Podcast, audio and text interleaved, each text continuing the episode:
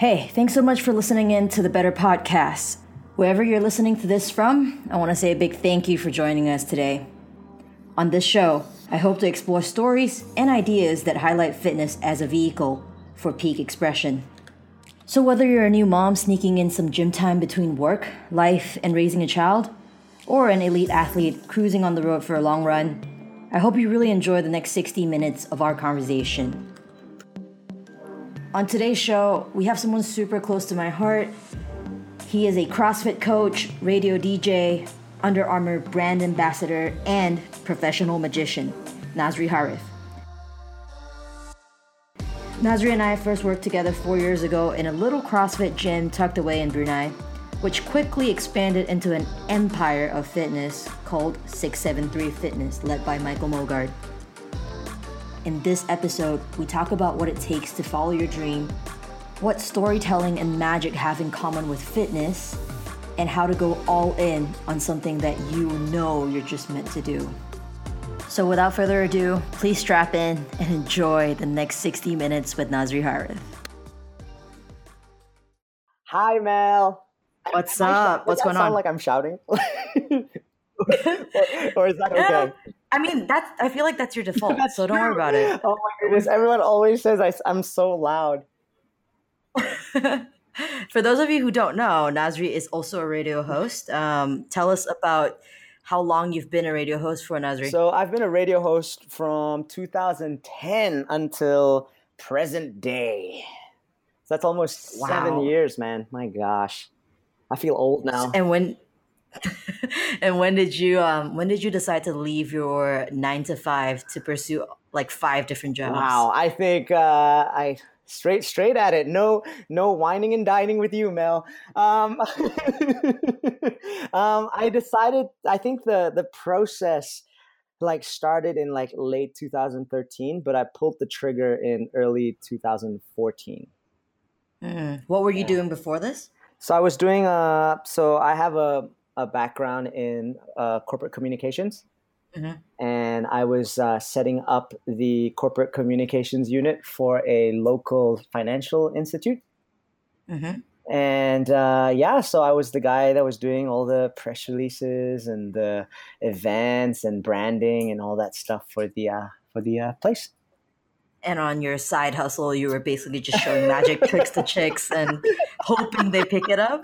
oh, the side hustle. So I think it's it's crazy. I think I, I've been asked this recently, like a number of times. So like, what do you do? And and it just gets it gets a little crazy, man. So so I'm a I'm a radio I'm a I'm a radio DJ. I'm a Mhm. professional magician. I'm a CrossFit coach, uh, and I'm the ambassador for Baiduri Visa, which is a local bank here, and their Visa card, and ambassador for Under Armour. Mm-hmm. Yeah. Just uh, recently, you did a comedy gig. I did do a comedy gig. Thanks. You've been stalking me. Did you like it? Well, let's talk about that in Okay, okay. So I think Okay. I always say I'm a jack of all trades, but a master of none. So That's really interesting to me, mostly because it takes a lot of courage for people to, you know, say goodbye to their paycheck and Mhm. and launch into five different things that don't traditionally seem to pay money. especially in Asia, you know what I mean? Like like with if our parents were to hear about something like this, it's always so like like what are you doing? You know what I mean? yeah, yeah. I mean, especially as a magician, right? Like we talked a little bit in the pre-interview about being a magician in Brunei Yeah. and how that's just not not just ta- challenging by itself, but Yeah. just challenging to communicate to other people your worth and your value. For sure, I, I agree. It's I think when I started performing professionally in like 2011, like the rates were so low for Mitch. I had to make up my own like really low rates because they're like they're cream of the crop, and then you had your mm-hmm. dancers. But magician was like way at the bottom of like the performing food chain, you know. So every year I sort of had to, you know, invest into better props. I had to, you know, prove that I was a quality performer, and I could slowly bump up my rates like every year. Right. So how did you get started? Did you always want to do magic? like I've always been into magic. Uh, as a kid, my mom bought me a Paul Daniels magic set. He was like a UK magician, Hmm. um, and like I, I liked it, but it wasn't like a, oh man, this is like what I do for the rest of my life, you know. But I was always like I was always impressed by like David Copperfield. I mean, the guy made the Statue of Liberty disappear. I mean, just a regular Saturday night for him. You know what I mean? And uh, and like, but then uh, I saw I saw David Blaine like in the in the 2000s. Like David Blaine made Magic cool again. It was like the MTV version for like Magic. You know what I mean? Like it was yeah. hip, it was new, it was fresh, but at the time I was like, man, there's no way I can do this. He's got a pact with the devil and there's no chance that anyone, any mortal. That's that's how all of us feel about you. Big, so big up know. to John Chia. Especially John. John loves the videos that you put up on uh, your IG. So uh, yeah, so like I never saw myself as as being able to learn these things you know? There was just no resources mm-hmm. like that in brunei you know? Like i think in america they've got you know they've got the magic circles like in, in you know the the, the magic castle. it it's literally like every like state or every area has their own chapter for these like magic groups and stuff. It's crazy. And there's always going to be a professional magician in that state who's going to be able to like show you the ropes one way or another you know what i mean and like so here, I was like, ah, oh, there's no. I'm like, I looked at it, mm-hmm. and I, mm-hmm. I, decided early. All right, he's got. A, he made a pact with the devil. There's no way I'm going to be a magician. You know what I mean? So, um, and then one time I invited a friend over. We had just had to get together at my place, and he was like, "Do you mind if I bring a buddy of mine?" I'm like, "Yeah, whatever. Like, you know, the more the merrier." So here, here I go, inviting strangers into my house, and uh, just, just, a regular trust, Saturday night for the Nazri. Um, no worries. He, he, said he he was a you know. So my friend was like, you know, we're hanging out on the balcony. I remember this like clear, uh, you know, and and he was like, oh my my buddy's a magician, and I'm like, no way, like there's no way he's a magician, you know, like so. You know, and and I think because when you're with friends, you're hanging out, and you're you're in a special state of mind where you're just open to have fun, and you're just open to be to be amazed mm-hmm. and all this stuff. Yeah, to be to be bedazzled um, to be um, dazzled. So you know, he started showing yes. some magic tricks, and because of the state of mind I was in, I was like, "Oh my goodness, that's so amazing!" But then now I look back and I'm like, they were the most like terrible tricks I've ever seen in my life. Like I mean, as a, as through a magician's eyes, I think I mean it's a bit snobbish to say, but I was just like, really, like you know what? Like I don't even remember who this guy was. Uh, I wish I could because he he inspired me, man. Because the next morning I woke up and the first thing I thought to mm. myself, like, man, if this local guy, if this local Bruneian Malay dude can like learn magic and do magic, like I want to do it too. So, you know, conveniently enough, I had mm-hmm. 50 easy magic tricks a book on my shelf. How convenient! and I learned the most simplest trick, and and mm. I guess uh, as they say, uh, that's that. You know, that's how that's all, how it happened. The rest was history. Mm. um, so in our pre-interview, you talked a little bit about going to a cafe the and then realizing the potential, realizing. From, I mean, okay. I wouldn't say pick up chicks, but you know, attracting so I've, attention. I've always like okay, so so basically, um, I was hanging out at this cafe in Gadong, which is like where where kids you know used to hang out back in the day. Uh, and I was hanging out with these two girls. They were friends of mine. My friends like girlfriends. I don't know mm-hmm. where the guys were, but I was just hanging out with these two girls. And this guy came over, and I know exactly in my head. I remember exactly how he acted. He's like Mister. He was Mister Player Player. You know, he was like super slick. He was the guy. He was one of the first like guys in our group to start like going to the gym. like he was like he thought you know he knew he was smooth. You know what I mean? And he came over with like a deck of cards and he was like hey girls like yeah. can i show you a trick? And then the girl's like oh my gosh like what's going on? You know?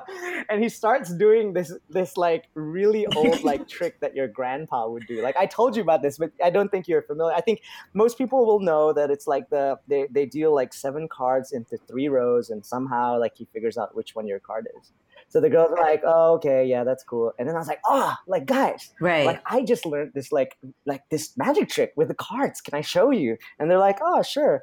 And I showed them this trick. And when I look back at this trick, it's one of the easiest tricks in the world. And uh, when I showed them the trick, they reacted. They were like, "Oh my gosh!" And player player pulled me to the side and was like, "Bro, you got to you got to teach me this trick," you know.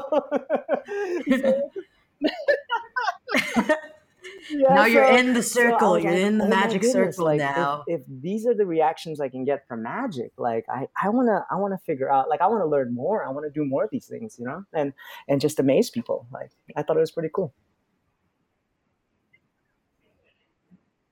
Mm. And a big part of what you do is, uh, I mean, obviously being in front of a yeah, huge crowd, yeah. and I think crowd and I atta- think, attracting uh, attention, sure. right? I think holding attention would be the best uh, the best term for it. Like I think instead of attracting attention, it'd probably be like if I was like busking on the street. So I mean, I've done Mhm. street magic before, so I've, I've I've definitely had to attract attention. yeah. But oh, like you know, there's some You have. Where have you done- where have you done street shoots, like, magic? a, a long time ago, but it never never came to fruition. No, never came to fruition. Actually, most recently, you know, uh, on Sundays we have Bandarku Ceria here, like a car-free, like you know, day in the city. So, I'm I'm competing in this Mhm. talent show that's happening in like a week, and uh, we had to do this interview with uh, this international coffee chain uh, that's in the middle of Bandar, and they wanted to do the interview Mm. outside, and I had to do a performance as well. And there's no cars; it's just random people walking around or being on their bicycles, and I had to attract a crowd to show magic. So, because it would be weird, because I was with a beatboxer, and he could, I mean, just beatbox, and people would be like, "Whoa, that's cool," you know. They were dancers, but with me, like, I need, I need people to watch. Like, if you Right, don't right. watch, then, but yes, I guess you could say, uh, yeah, Yeah. I, I, I I think part of it is attracting attention, but I think another big part of it is holding the attention. Yeah. Ah, and uh, I mean, obviously, when sure, you wear so many different hats, some of those things overlap, right? We talked a little bit about how you coach. You're Yeah, also yeah, a radio sure, DJ. Obviously, for that, people need to I- listen. Yeah. Sorry. Uh, so uh, I, I really yeah. feel there's that go overlap. ahead. Even that You're- you're gonna say. attention thing. Like, you know, I got I, I have to make sure my talk sets, whether I'm radio, like whether I'm a radio DJ or whether I'm coaching someone or whether I'm doing a magic trick, I want to make sure that every line I deliver has a purpose and and make sure that it it, it holds their attention and whatever I'm talking about has some st- substance so that it holds on to their attention. Uh, I think so. I talk to myself a lot. how do you do that? big big surprise, Nazri. Well, all, all the friends in my head tell me that. You know, So- no, I think uh, I'm constantly tweaking. Like I think when it comes to so if I'm working on a magic effect, I'm constantly working on the script. So I'll I'll have a script in my head and I'll repeat it to me over and over again and see like which is fluff, which needs to stay there, and then I'll work it and see which lines actually hit. Like do they you know instill like a joke out of it? Like do people find it funny? Do I change it? Like you know, and it's the same with coaching because when I'm giving an Mhm. athlete a cue. I don't want to bombard them with so much things. You know what I mean? I'm sure you're a coach too. You understand. Like, you don't want to be like, if, if someone's like squatting weird, I don't want to be Mhm, telling them, like, okay, chest up, uh, knees out, and then feet flat. And if it's the first time in the gym, they're going to be like, whoa, what am I supposed to do? You know? So it's to keep things concise and, and really be specific, I think. So even with radio, it's the same thing. I don't want to waffle on. I, I just got to make sure I hit the hit the points. So Okay. if you walk us through a process of you designing a trick, So uh, Would it there's start one with- of two ways. where would it start? I think one is I come up with a story that I want to tell. So I think my goal every time I put on a magic Mm-hmm. show is one is to uh, take people out of their everyday lives, you know, because I think sometimes we're just so caught up in life that we're just we're, we're on a timetable where we're like, oh, I got to do this tomorrow. yeah, And for sure. if I can just take them out of that that that you know state of mind, even though it's for like one minute or if it's for like thirty minutes, and and and put them in a in a, a state of astonishment or to amaze them, I think that's like my goal. So. Uh, you know, man, I, I totally lost my, my state of mind. I totally lost my, my train of thought. yeah, correct. It's, it's like a moment so of intrigue. You're trying to design One with is, uh, purpose. yeah, sorry, sorry. Uh, the aim of my show. The aim of my show is one is to to to put them in a state of astonishment, and two is I want them to leave knowing a little bit about myself. Mhm. Like I want my shows to be a little bit more personal, because I'm not. I mean, Ooh. there's some magicians out there who are amazing That's magicians, but I'm not a fan of. You know, like, oh, look at me, I'm pulling a dove. Oh, here's a cane. Oh, where'd the cane go? You know, I'm I, I don't like that. I like I like sharing stories. I like building stories with other people and and when they leave my shows, I want them to know a little bit more about me, like who I am or what I do and and the, the moment we just shared in the past half an hour. So that's that's my goal when I come up with when I, you know, do a show. Yeah. I love that. Yeah. There's um one thing that I mean, before we go on, I, I, I don't want you. To, I don't want to interrupt you, but Yeah. just so that everyone's clear on what kind of magic you do. Because when we think ma- magician, we think top hat. We think you know yeah. exactly like Hugh Jackman. Yeah. Uh, Oh, I haven't seen that know, yet. I saw your Greatest Showman on said it was Earth, but good, that's so not- like, "Ee, that's not the kind of magic. That that's Yes. not what Nazri does, though. That's absolutely not what he does. Um, yeah. He's uh, he describes himself as a mentalist. So one of the coolest tricks I've ever seen you do. I was just gonna it might have been cool mostly because I was a little bit drunk.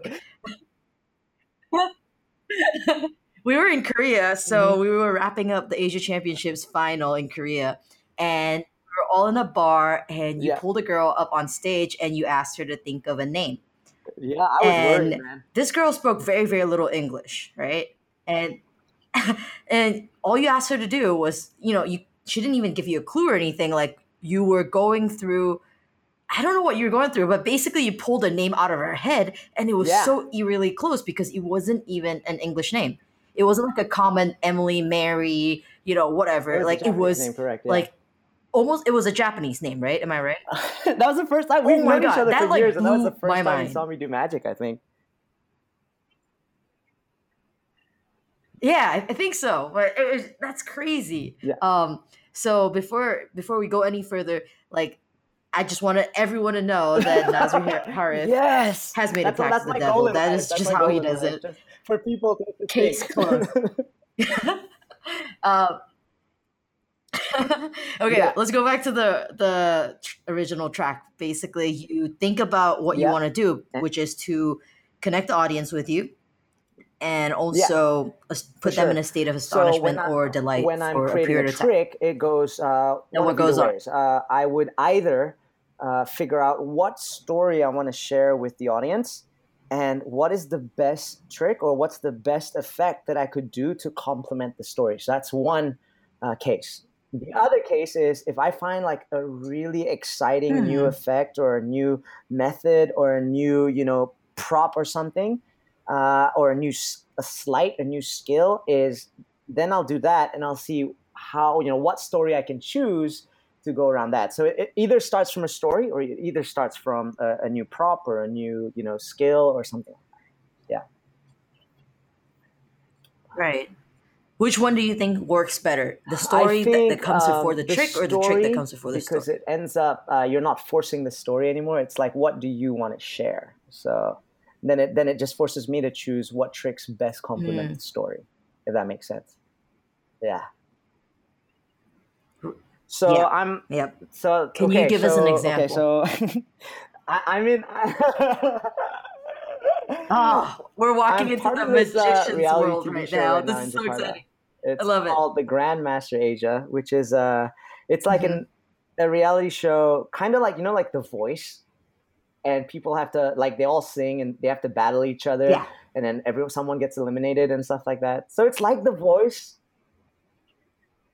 No chair. Wait, but yeah, yeah. So Like 10 chair turning element to it, right? Because they need to watch. Chosen. Yeah. Okay. Uh, and I was one of them. Like, thankfully, I don't know. I don't know how my name got slipped in there, or like they must have mistaken me for like another Nazri. Or something. but like, so I, I so uh, I was yeah. So So it- humble. It is, it's an elimination So- show with magicians, and you had to come up with like competition acts, which are like you know, for me, I'm a. I feel like I'm a like a my my my job is to entertain. So I usually take one effect and I try to squeeze as much entertainment out of it as possible. However, if you're competing, uh, you've got a time frame and you're Mhm. going to try and fit as many pieces of magic as you can in that time frame. So it's a very different style than I'm used to. But uh, I came up with uh, like a Hmm. and I, I thought to myself like okay what do i want to share and i told you know one of the things i wanted to share was like i was always the odd one out Mm. as a kid right i was never i was never the popular kid like i was always like the Yeah. kid that never I got picked last for sports or like i was, I was just awkward you know like i didn't you know that's why we're friends That's why we're Um, friends. so yeah so I, I wanted to tell talk about that and one of the ways I escaped being like you know like uh, like the awkward lonely kid or whatever or is I used to read a lot you know so from there then I stemmed to like what do I like to Mm. read and I was like I really like reading comic books so I wanted to do an, a, a story or an effect where which mm-hmm. revolves around comic books. So like I could come on and be like, you know, uh, this is my favorite comic, but unfortunately it's all torn, and I show like different pieces of like torn comics, and you know, with a snap, the whole comic restores itself, and then I say, I used to. I don't. I, I haven't even like shot this yet, so this might be like very bare bones. I gotta I gotta keep this one on the wraps, just in case wow. the competition is listening, you know. Um, and then I know I was just so. You could have picked any other example. example. Like so, you know, there's that, and I like I would produce like you know if I fold the comic right. and I reach inside, I pull out like a toy and like a whole story that revolves around that. That was uh that was my goal for this like routine. So something personal, something that I genuinely like, mm-hmm. and then using magic to I think drive the message even further. And how does a trick? How do you know when a trick is done? As a, I think as, you in terms of uh, designing until you keep experience. testing it over and like over over again. Like you gotta. I think you know. Uh, I think once you hit it, maybe about once you practice, uh, once you perform it for like 50 times in front of a crowd, then you probably kind of know the hits and misses, and then you adjust from there. Hmm. Is is there um, a favorite trick for you to um, perform, like just in front of fans, uh, friends and family? Because it's always just like off the cuff, like it's impromptu. But you know, there's stuff that I do with coins, and if there's a, I used to be that annoying mm. guy that walks around with a deck of cards everywhere. I used to be that guy. I'm not gonna lie and be like, "Hey man, pick a card." like you know, I, I used to be that annoying guy. But then I learned. I told myself like, "Hey, like if you were really a magician, you'd, you'd do magic with like other things." Like so, I learned to do coin magic. And after coin magic, I learned to do like magic with like whatever I could have on me, like you know, like a sharpie marker or whatever. And then I got into mentalism, which I really mm-hmm. like, where it's literally just you and another friend, just like think of a name or think of an experience or whatever. It makes it a little bit more personal, I think. Yeah. But yeah, that's that's mm. what actually. You I also that's, swallow that's needles. The routine that that gets the most weirdest reactions. I think so I, I just swallow needles. I think they're, I think positive it's, ones. It's not really negative. It's just it's just reactions of disgust because I think it's it's weird. I would categorize that as I negative. okay, for the guys like and girls listening out there, I just literally swallow, you know, 20, 30 needles. I swallow a thread while I have a spectator on stage checking my mouth. Like they literally have, I give them a oh, flashlight oh. and they oh. check my mouth like all the time, and and then and then uh and then yeah, I just pull out the thread and all the needles are like very Harry Houdini style. See, I wanted to do that trick because like one, the history of magic is always it's either Harry Houdini or but if you look into the history of magic as well, they always look back mm-hmm. to like India. And there were these like guys called fakirs who would do like these amazing things mm. like swallow swords, they'd walk on coals. You've seen these guys, you know and one of the tricks that you know that was very popular yeah. then and was a popular uh, like staple for like harry houdini was like needle swallowing and it's something i've always wanted to do so i'm just kind of curious like when you start picking up these different tricks your mom's reaction must have been like just I don't know, like for, for her to not just encourage you to do this, but to enable yeah. you, right? To allow you to make this into a profession. Like so she must be something else. Tell like us a little the, bit about your the mom. hardest spectator in the world. She's she's she's technically a magician. She knows all the moves and all the stuff because she was like my like I don't, I don't want to say guinea pig, but she was like the eyes and ears of like like the worst audiences I could ever like you know have all rolled into one. Like they super scrutinize everything and like you know so my yeah. mom is is very and she's very blunt with me which i which i love her for you know? She's not like mm, i guess i didn't see that card but you, you know she's like yep i saw it. Go like go practice it. Well okay. Like all right i'm gonna go now. And like you know and it, it helped me build like a like an armor i guess. And, and i think the more i sort of heard that the more i think i wanted mm. to to really learn how to make things like invisible or to make things super smooth or you know, to come up with an interesting storyline. Because she she's like, I don't think you should say this line. I'm like, oh mom, like it's it's a bare bones script. like you know, relax, mama bear. Like don't break my heart. You know, but yeah, but my mom my mom is like she's like spectator number one. She has seen all my tricks and she's you know uh, I think she's vetted through most of them as well. Yeah. Mm.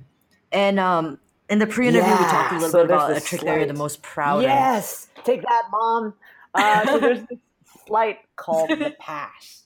Is where you sort of control a playing card from the middle to the top, and it's super awkward to learn, especially if you're a beginner magician. Like your your fingers are supposed to be moving in weird ways. You're supposed to use these muscles in your hands that you've never used before, and you're supposed to grip the cards like weirdly. But at the same time, you're supposed to make it look like nothing happened. You know, uh, and I would practice this like mm-hmm. daily. I mean, there were days where I would sit down with a deck of cards in my hands for like six to eight hours, like it's and just you know watching TV or sitting down reading something, and there's always just a deck in my hands, like just constantly practicing. And I would always show this to my mom. She'd be like, "Yep, saw it. Yep, you flashed. Mm-hmm. Like, yep, saw it again. Like, ugh." You know, and then one day, one day, I remember this. I got, I went into her bedroom, and she was sitting there on her bed, and I'm like, "Mom, like, what do you think of this?" And I showed it to her, and she's like, "What? Like, you didn't do anything?" I'm like, "Yes!" It's like, like my biggest, I think, celebration as like a as a magician, you know, and the, the uh, yeah, she was like, "You didn't even do it." I'm to like, an audience of yes, one. Yes, I did. like you know so that was like uh, that was like my defining moment like yep i'm here i'm here bitches i'm here that's awesome i think that's even more impressive because yeah. it wasn't like you know to impress anybody to you know, whatever. It was just mm-hmm. you putting in the hours and working it over and over again. Think, you know, you, have gone through moments like, like that, right? Like natural. learning how to do like how to string pull-ups, how to snatch better, how to clean a jack about. Oh, I think yeah. we all are. And it's just that. Oh God, I'm still going through that. Uh, to make things look flawless, as you said before, or to to make things look, you know, like invisible and you know stuff like that. I mean, obviously, that's a marker of a good ma- magician, um, and a, the marker of a good host on radio or in person is that they make transitions feel very natural, very seamless. You know, what do you think is the mark of a good coach? There's a lot. Then? Like, I think a coach, a coach has to be the friend. Like, you know, that's like, hey, you're doing great, buddy. Like, you know, a coach also has to be the mm. bad guy. That's like, hey, like maybe we should peel those weights off. You know, I think uh, being a coach means you wear like a lot of different hats. I think, you know, like you gotta be you gotta be the supporter. You mm-hmm. gotta be the guy that says hey like strip off the weight or maybe scale back a little bit. I know it sucks but you know i think it's it's for your safety.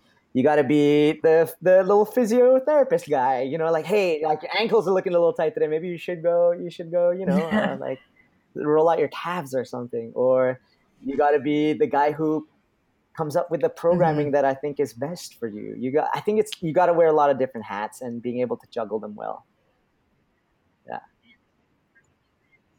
yeah and you've personally been uh, yes, remote so coached think, uh, by OPEX uh, in the yeah, past so year, like right? Early, early this year, I, I was uh, I was uh, under OPEX under Brian Foley, super cool guy. Yeah, so I think uh, you have to sign was up. Was that a twelve month process? Months. I saw John Chia doing it, and he recommended it, and I decided, like, you know, I mm-hmm. I just want to see what it's like being under a coaching program and stuff like that. So yeah, I was for one year. I mean, I feel like I feel like there's heaps that you learn yeah, from being and, coached, and plus, especially having someone hold you accountable. You pay, you pay a certain amount every month, and it's no, it's not a, it's not a small penny, and, and right. It, that's one thing that keeps you accountable. Mm-hmm. Like I was like, oh, like I got to do these these pieces of programming today. I mean, I paid so much for it. Like I really want to see what I can earn from it. You know what I mean? What would you say would be sort of something that you experienced but didn't expect? Um, I think the relationship coaching? between a coach and like uh, and and his like uh, athlete, I think is one thing. Like was super. Like we'd have once a month Skype calls, but mm-hmm. we end up just talking about things we like. Like he asks about like the magic I do, and I ask about the music production stuff he does. Uh, you know, I think mm-hmm. he taught me, you know, how to listen to like, you know, to like to me. Like he was listening to me and what I was talking about, and how he sort of went around that. Uh, I think the the initial consultation calls were very mm-hmm. interesting because it was very like uh, I think I think let's not lie like marketing and sales is part of like uh, like part of our job right like we're trying to get PT clients and stuff like that and when I went through that consultation right. call I'm like man this sounds so smooth it sounds so slick and they're very like great so like you know, we can put you up. Like they immediately assume that you're jumping on, so it puts you in that frame of mind. It's it's it's awesome. Like I love the psychology behind it. So I learned that and like all that stuff. Like yeah, yeah. So I thought it was really cool. Like I think Neat. learning to listen to an athlete, learning to a lot of bodybuilding movements because I was going through a shoulder injury at the time, like how to sort of bulletproof my body. I think just a lot of different bits and Mhm. pieces here and there. Would you, what would you say would be the difference between being remote coached and having someone on site to watch you move and write daily programming for uh, you Yeah, and the difference train is you like general? one, I gotta show, I gotta take a lot of videos, and then I gotta send it over. And because of the time difference, like Mm. I won't get you know feedback like on the spot. Whereas I think if you had a coach uh, on site, like I know you've got a couple of PT clients as well, you can immediately see what's holding them up, and you can immediately tell them Mhm. what they they can change or they can alter or they can work on to be better. It's that it's that feedback that's given like on the spot. Yeah, instant feedback. Yeah, for sure.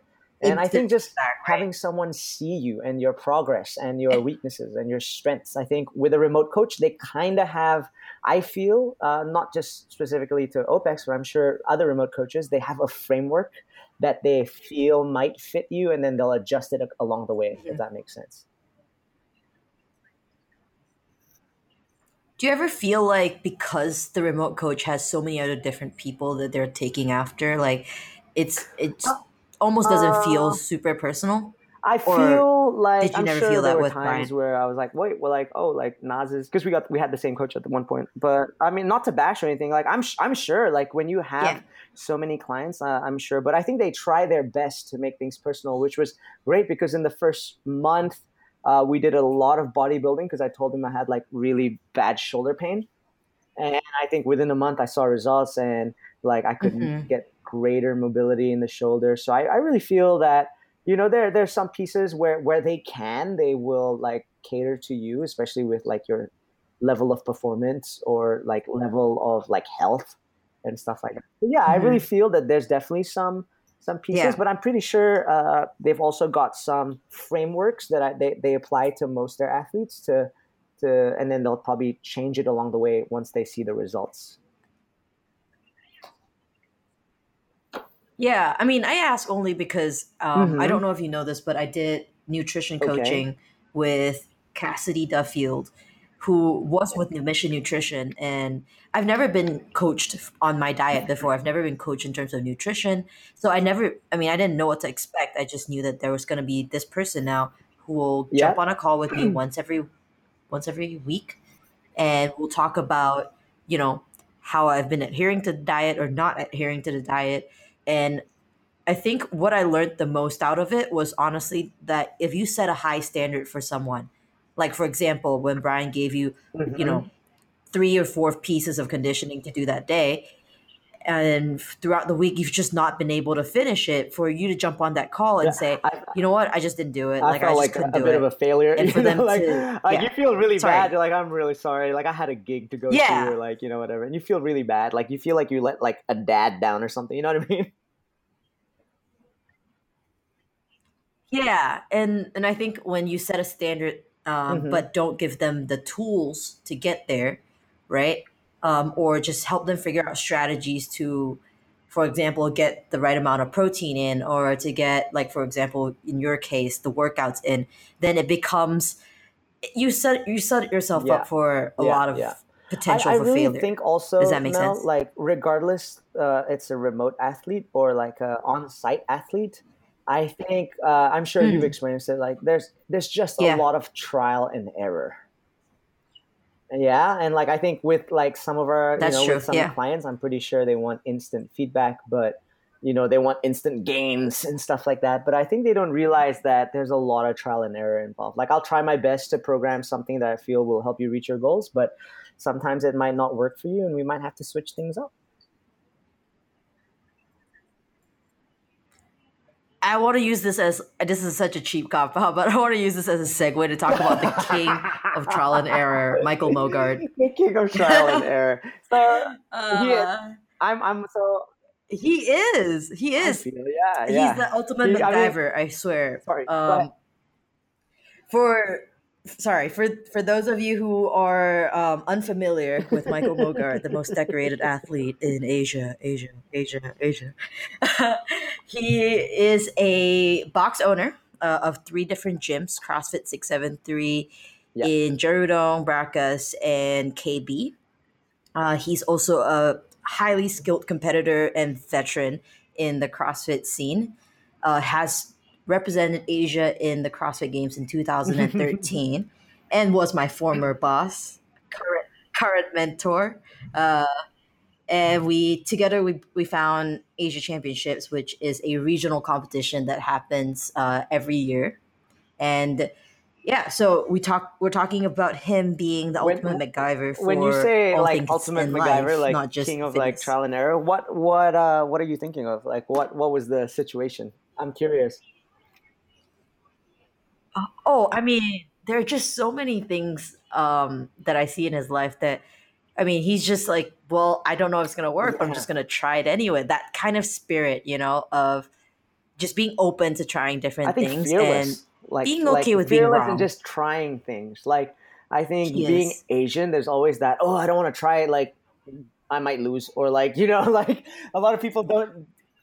Yeah, lose face, or even like, or yeah, you might lose face, like, right? You know, like, we're in Asia, and like a lot of people like are very very competitive in Asia, and some most of the time it's I don't want to join a competition if I know I'm not gonna mm-hmm. like place, or I'm not gonna join if I think I'm gonna come last. You know, that sort of stuff. Right. And like a good example would be that uh, UA competition that he did, yeah. which wasn't a CrossFit competition, the Test of Will.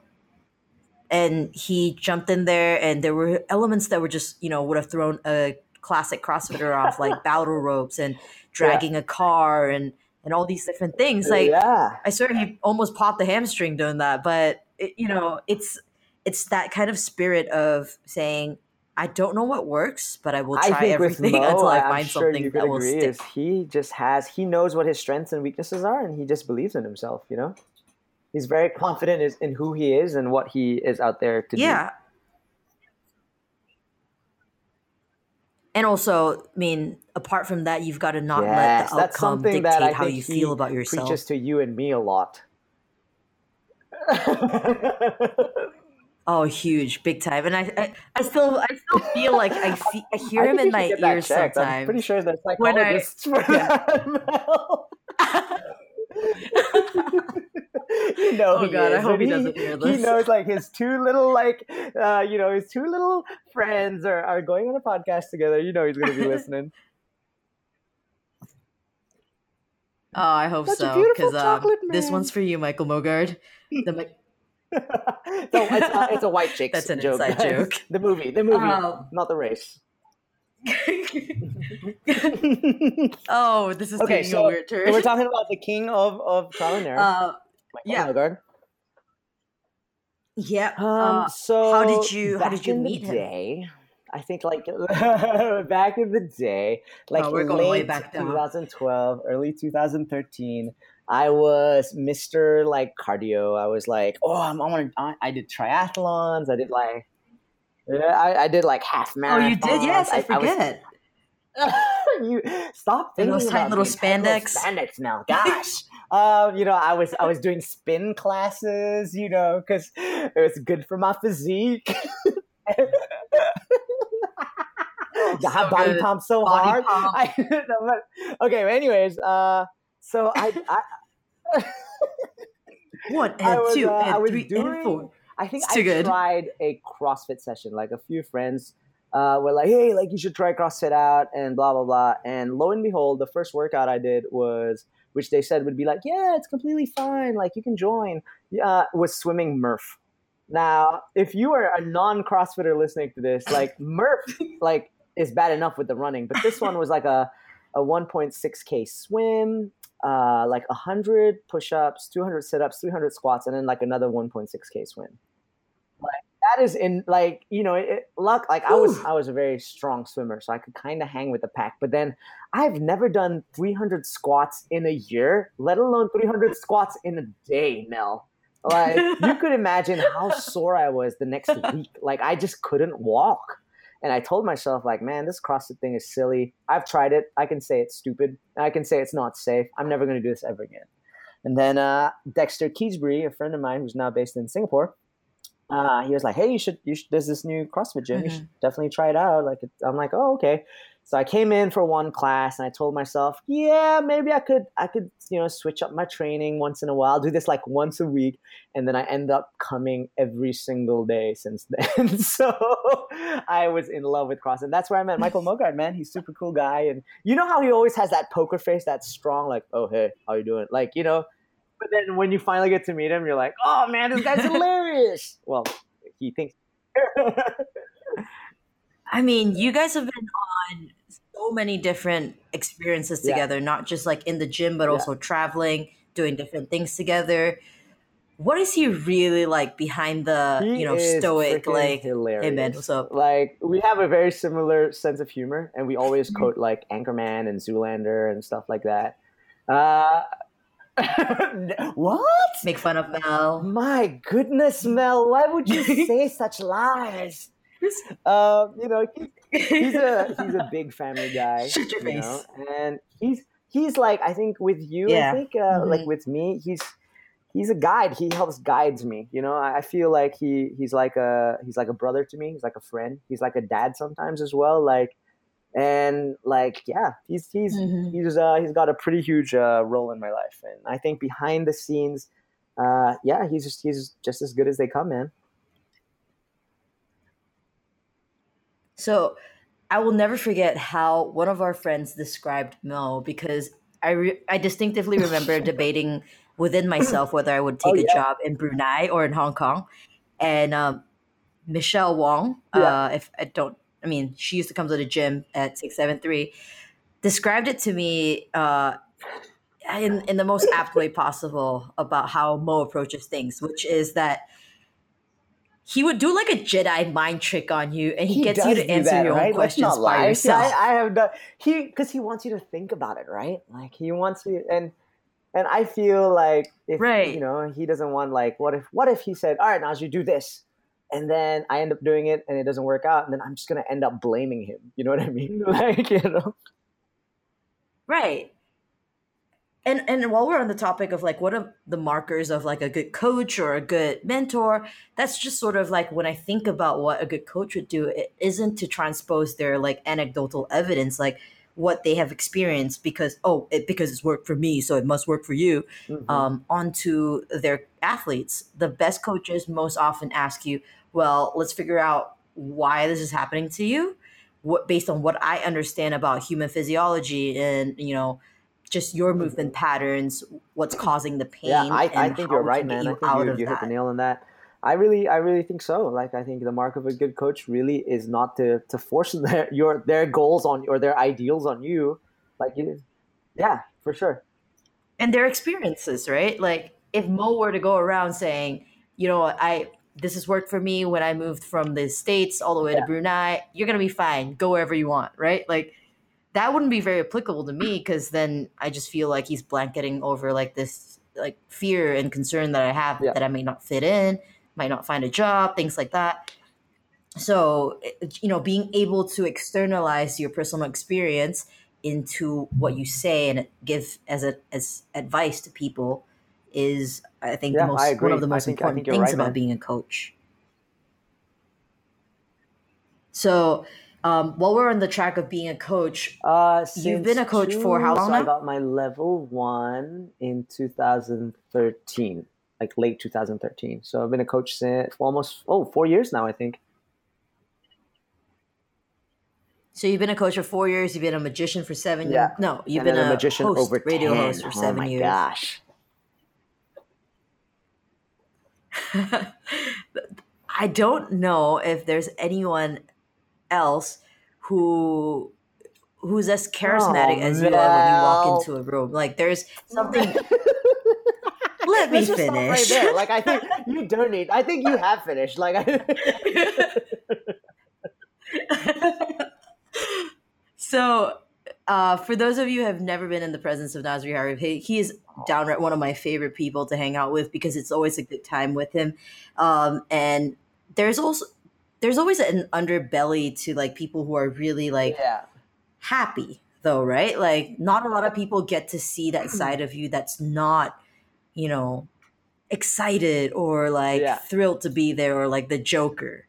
Uh, tell us a little bit more about. So I, I You know, the man behind the laughter. right? Like I was thinking to myself, like, you know, why why did I like to skateboard? Why did I like to do magic? Why did I like a lot of like Mm-hmm. individual or solo or like I guess you could say like attention like seeking like activities. Like um I really feel so I was talking about this with Mo as well, like and I, I really think um, so I live uh, I live with my mom and my little sister. My my parents divorced when I was like twelve or thirteen. That that age, you know. And I, I live with my mom and my sister. It was a mm-hmm. it was a crazy time, man. Like when I heard that, and I think I really feel like I've just always like as a kid, like I've always just wanted the like attention. Not from my mom. My mom would always give me the attention. Like I think maybe from like Right. I, I don't know. I don't want to get into too much detail, but like maybe like you know from, from maybe maybe from dad, you know, you know, yeah, yeah, just maybe. But you know, like Oh, I mean, just like maybe, There's always that underlying like I know what it feels like to be to be sad, and I think being a magician allows me to to if you're sad, hopefully cheer you up or to bring some brightness to your day. And I, I want to, you know, I I don't want Mhm. other people to ever have to feel sad. I think that if I can entertain you if I can say something or do something that will cheer you up, or you know, maybe that's something uh something I, I'd like to do. does so does that i mean obviously when you use a trick or use a um, just sort of your charisma to to draw attention to yourself to make you feel a little bit more validated um, there's this addiction to it there's almost this high when you get someone to laugh and you're like I think oh so. I I've been listening to a of lot of person. podcasts. Can I do it again? Uh, about magician from like with magicians, and I think I think all of them said something that I could always Mhm. relate to. Like they were always like the awkward kids who weren't super social. Like there's maybe like the one in the one hundred. I mean, we learn these Right. tricks to impress people, right? Because we want to win friends. Uh, we also learn, and you know, I think that that slowly Mhm. shifts. The more you get into magic, the more you get into performing. It's not about like just trying to impress people or making friends, but now it's like I wanna, I wanna share a moment with them, and I think it shifts over your different Mm. evolutions as a magician or as a performer. I think, yeah. that's awesome um, i think that brings us to our final question of the day um, this question I've stolen from Tim Ferriss podcast, and for those of you who don't know Tim Ferriss, he is an investor, but more importantly, he just he has a lot of wisdom to share, and he is one of the guys that I look up to, and one of the biggest Awesome. reasons why I've started podcasting as well.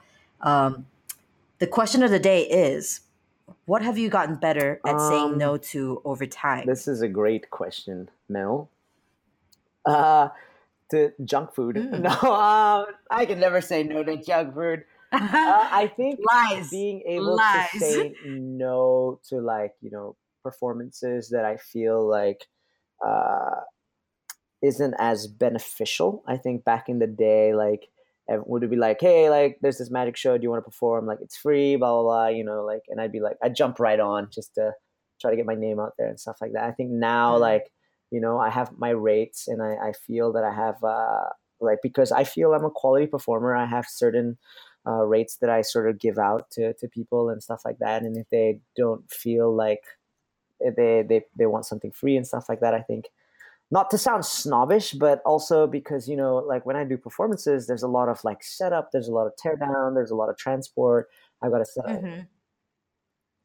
Not to mention, Yeah, you know, the sure, ten years for of sure, you know, experience you, put into being able to say no to people who ask for a performance or like you know even like back then like i think even like oh no this is my friend show him a trick like i don't do that anymore i think uh, I, I used to be like oh yeah sure look at this because look at me i'm a performing monkey you know you know but i think uh, now I, I just right. I think a lot of other magicians do this as well is to to really gauge if they really do want to see a trick. They they ask they, they wait for the person to ask like at least three times because then then it shows they're invested. It shows that they Hmm. really do want to see some magic, you know, and not just for the sake of hey, show me a magic trick, you know. And- yeah, exactly. So now I usually Like, entertain a me. few more times. Like if someone says, "Hey, like we heard you're a magician, can you show me?" I'm like, "No, la, no need la." You know, I'm very shy.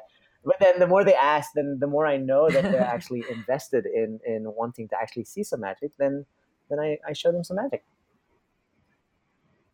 for sure. And it's also knowing your worth, right? Like that you wouldn't you wouldn't put in hours or put in necessarily your time um, into something somebody or something that doesn't sure. recognize people what you're bringing see, to the table. Uh, just like CrossFit, just like you know being a radio DJ, just like being a coach, just like being a magician, people don't see the hours that's not on stage you know what i mean? Or or behind the scenes they when they see someone snatch 100 kilos they don't see the times they were struggling with 60 kilos. Mm-hmm. they don't see the annoying overhead squats they have to do rep after rep after rep you know? They don't see mm-hmm. the mobility work that goes on. It's just like magic. Like they don't see the amount of practice that goes on behind the rehearsal time the coming up with scripts the standing in front of a mirror for hours just trying to figure out your angles and stuff like that. They don't see all that and i mm-hmm. think yeah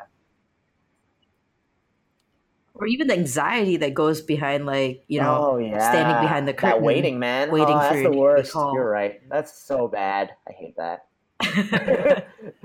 It's still i think i keep still? asking like you still do you still that? get nervous like going on stage? And i'm like oh hell yes. Like regardless how small or how big the show is like so i've performed for groups of five and i've performed for groups of like 3000 and above and like it's still the same fear